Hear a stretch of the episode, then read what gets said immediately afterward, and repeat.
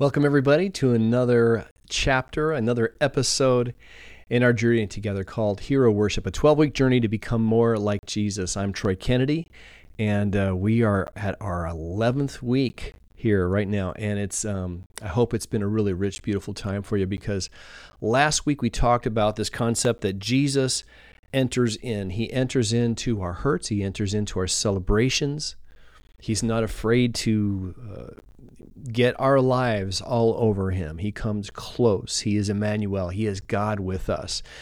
And uh, I hope that that was uh, rich for you. I hope that it was challenging for you. I'm sure that it was. For some people, it's really hard to enter into people's pain. It's hard to enter into other people's hurts. And what we tried to do is give you some incremental framework on how to do this in sort of practical, pragmatic, um, just steps along the way for you to enter into these other people's lives meaningfully in that way and also enter into their celebrations, which can also be a challenge for us because sometimes we wish it was us that was celebrating something in our own world and our own experience. And so, um, anyway, that it these these chapters in in this experience, this 12 weeks, kind of intentionally get more challenging as you go. They start off with things that are relatively common and relatively obvious, although they are simple, they are not simplistic. They are profound, they are powerful, but they are, you know, as far as Christian life is concerned, relatively um, common, right? Un- relatively well, well well traversed territory. But when we get into things like Jesus entered into people's hurts or Jesus loved difficult people, although we kind of know that when we see him in scripture and we see the rhythm of his life as it's exhibited in the gospels we don't always think about that as being something we would imitate in our own lives.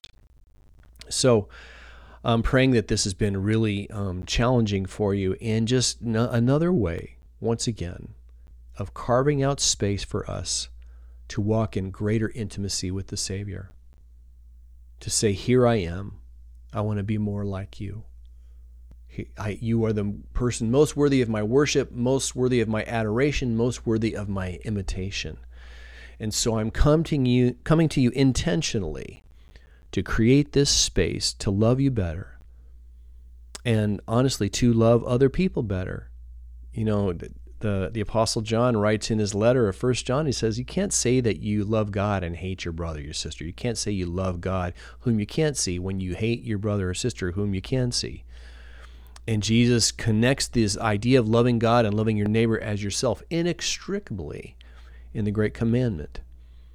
So um, just to kind of say before we jump in today's topic, uh, that this podcast is meant to be a companion to the book, meant to augment your experience with the book. And um, you can always find me in all your typical social media places. You can find me on Instagram, on Twitter. You can find me on Facebook, uh, at my website, troymkennedy.com.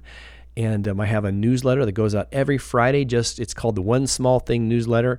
Maybe that's a good name, maybe it isn't, but it's meant to uh, connote a simple way, incremental way of becoming more like the Savior. One is one small thing we can do, one small thing we can think about. So it always comes with a quote from somebody else, an idea from me, and some thoughts or th- small things that one can do in the course of your everyday life to uh, walk more like Jesus, to become more like Him, to be more closely aligned with God's Word. As as we hear the voice of God through the Scriptures, we uh, we're internalizing that, and we're saying, "Rewire us from the inside out, because we love you." Um, so those are all available to you. So this week we talk a little bit more um, about how Jesus mentored. This is episode 11. This is the 11th chapter of the book. We're getting almost to the finish line here, gang. Jesus mentored. And uh, I know it sounds obvious. You know, Jesus enters into people's lives, but the, the concept that Jesus mentored, maybe you would call that discipleship was something that Jesus did right out of the gate. You know, Jesus goes into the wilderness and he's tempted for 40 days by the enemy and he comes back after that challenging time um, and without getting too deep into that, we can't imagine the cosmic strain that that was on the Savior. And the Holy Spirit leads him in, Holy Spirit leads him out. And when he comes out, one of the first things he does, he goes and he starts to call disciples to himself. And his message is, Come follow me. Come, follow me, and I will make you fishers of men. So come and follow me. Right? That's that's relational, and I will make you. That's transformational. He is going to change you in this experience of following him, fishers of men, missional. Come follow me, and I will make you fishers of men. It is relational, it is transformational, and it is missional. And so, in the following of the Savior, then we learn to know who He is. The more we know who He is, the more we learn to love Him. The more we love Him, the more it is we're going to trust Him. We're going to assume that He knows things we don't know, that He just flat out knows better. And when we learn to trust Him, we learn to obey Him joyfully. And to obey Him is to love as He has loved us. This is the transformational journey of the disciple. And when Jesus mentors people, he invites them to come and follow him. And he spent 24 7 with these, with these men for three years. He was with them day and night. They used to say that the students of a, a rabbi in the first century would be covered in the dust of the rabbi's seat because it would follow so closely behind the rabbi that he would kick up the dust and it would cover them. The rabbi would get no rest from his little 12 year old disciples. And then he gathers these 12 men around him. And uh, just, just to say this, these guys were not considered to be the sharpest tools in the shed. they were not, otherwise, they would have already been active students of another rabbi. When a, when a boy was brought up in this um, in the Jewish uh, educational system, and they would study Torah. That was like their primary text that they would study, the first five books of the Bible. They would study that, they would ingest it, they would learn how to read doing that, they would learn how to think by processing the Torah with a rabbi. And as they got older, the students who showed the most promise, the ones who were the most intelligent, the most wise, who had the most um, had the greatest grasp of the abstract ideas that were coming up in the Torah, and they could they could uh, memorize it. They could hold on to it. They could hold on to great great chunks of scripture in their minds. These were the kids, the smart ones, the sharp ones that showed the most promise, that went on to become the students of a specific rabbi. They would become a disciple of a rabbi with the hopes in that they would become leaders and rabbis themselves. We find the disciples doing other things. They're fishing. One is a tax collector. They're just they're doing all they have all these other occupations because they were not chosen because of their position or their intellect or their relationships or how good they were at school. They were off into the family business. And Jesus calls these men who had been passed over by the other rabbis, and he calls them to himself and says, Come and follow me. And he directly mentors. He directly disciples them for three years. Now, when we say, okay, so Jesus mentored, how are we going to do that? Are we going to invite someone into our world to hang around with us 24 7 for the next three years? Well, probably not, but there are some principles there that we can learn as we, we seek to imitate Jesus in this practice because you and I can invest in other people. You and I can look at someone and say, I see this in you. I see this potential. I see this possibility. I see this gifting in you. And I want to just, I want to be your friend. I want to be a spiritual friend. I want to be an encouragement to you. Maybe some sort of mentor. Maybe it's a peer to peer kind of a friendship that is challenging and encouraging. Maybe it is more of a top down. Maybe you're older or more experienced and you're dealing with someone who is a bit younger. Either way, there are some principles here that we see in the life of Jesus and that we have experienced ourselves that are um, that are transferable and that are effective when we talk about transformational, life-changing, life-altering discipleship. Okay, learning to encourage someone else to follow in the footsteps of Jesus. Um, the Apostle Paul says this in 1 Corinthians 11. He says, Follow my example as I follow the example of Christ. this was your memory verse for the week. Follow my example as I follow the example of Christ. Paul is saying, Look, I'm, I'm following hard after Jesus, and as I am a mentor to you, a discipler for you, follow my example.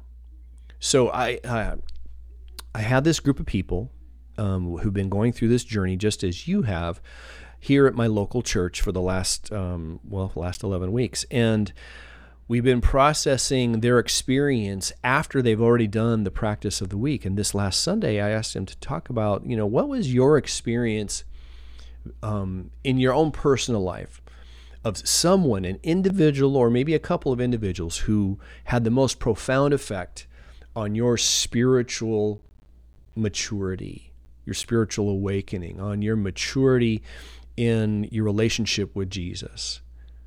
So I asked them to identify that person, talk about it at their tables, and then after they talked about their tables, they said, okay, share this with all of us.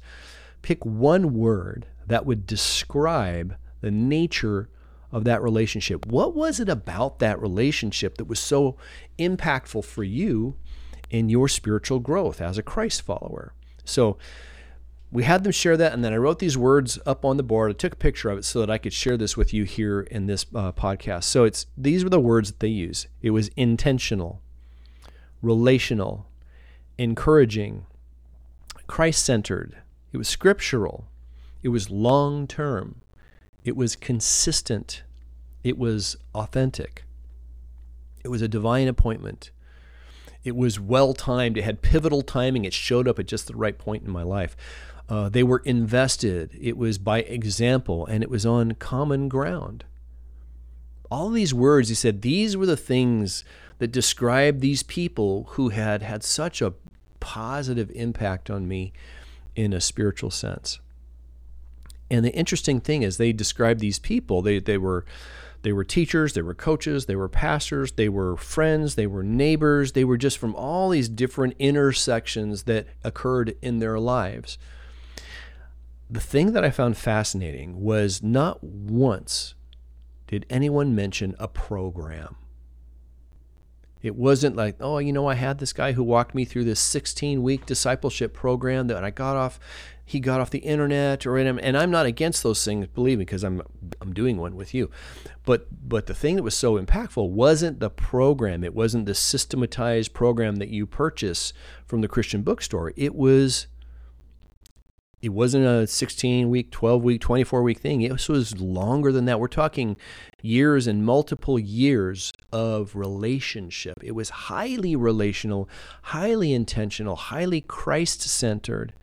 It was consistent, it was authentic, it was by example. And there wasn't a, really a program. Now, maybe programs came and went, one gal, she said she uh, had the most the most impact that happened to her was through her Sunday school teacher when she was a child, and she continued to be in contact with this woman who had been so profound in her life, till the woman died at the age of 96.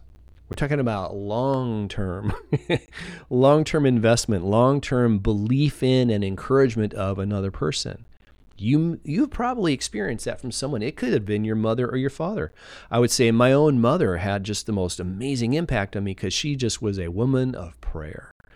And she consistently, even though our lives were a mess so much of the time, she consistently sought God. She was consistently seeking Him and, and wanting to expose me to the scripture, expose me to Jesus, to have me in some kind of biblical community that was going to give me a vision of something bigger than the dysfunctional microcosm of our own home.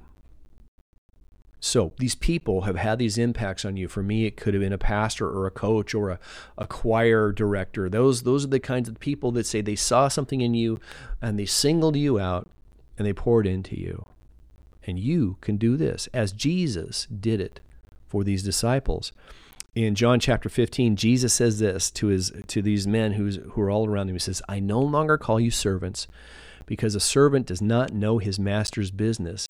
Instead, I have called you friends, for everything I learned from my Father I have made known to you. Jesus is passing on the good stuff to these men. And he did it intentionally, he did it relationally, he did it along the way as they were serving together. So I want to ask you this, you know, who is that person that God brings to mind that you could be pouring into. Maybe it's someone in your family, maybe it's someone in your neighborhood. Maybe it's the kid that you tutor for reading after school at the local elementary school. Maybe who knows? It's someone it's a friend of yours at the gym, it's someone you know at the coffee house. But prayerfully ask God to bring this person to mind. And then look for the opportunity and it doesn't have to be a formalized Bible study. It doesn't mean that you're going to meet at 5:30 a.m. every Tuesday and exegete the book of Leviticus. What it means is you are on purpose contacting this person to love them, to to wish for their good, to want to see them grow, to want to see them grow up and mature in their relationship with God. And so it could be as simple as a question, um, how are you? What is God teaching you? How can I pray for you?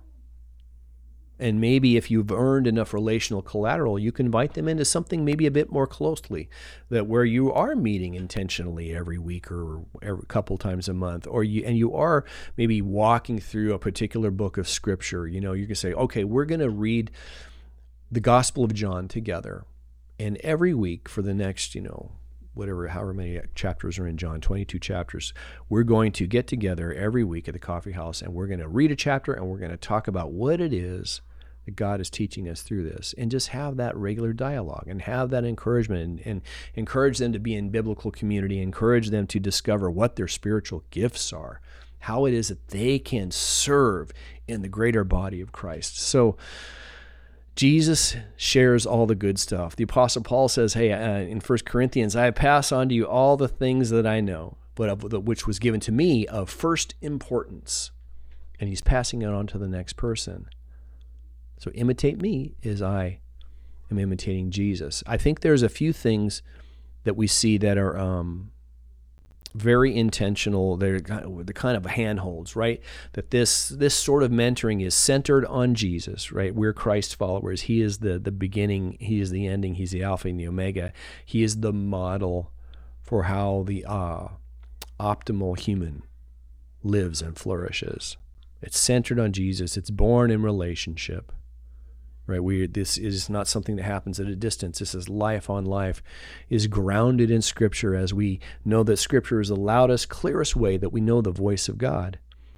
It's powered by the holy spirit. It's experienced together and it's given away to the next person because you don't keep the good stuff to yourself. Centered on jesus born in relationship grounded in scripture powered by the spirit experienced together and given away to the next person. So that's my encouragement for you today. We, uh, we're going to be heading into this next week. It's called Jesus Rested. And I want to encourage you to um, not to blow it off because it sounds so simple and obvious. Jesus rested, so I'm going to rest from this whole thing. Please read the chapter on the first day and then walk through the practices every day because it's not just about us being rested and restored. Has everything to do with your identity, it has everything to do with who you are in Christ. And we'll finish up our 12 week journey together. I pray this is a beautiful, rich time. Uh, I would love to hear from you. You can email me, Troy, at troymkennedy.com.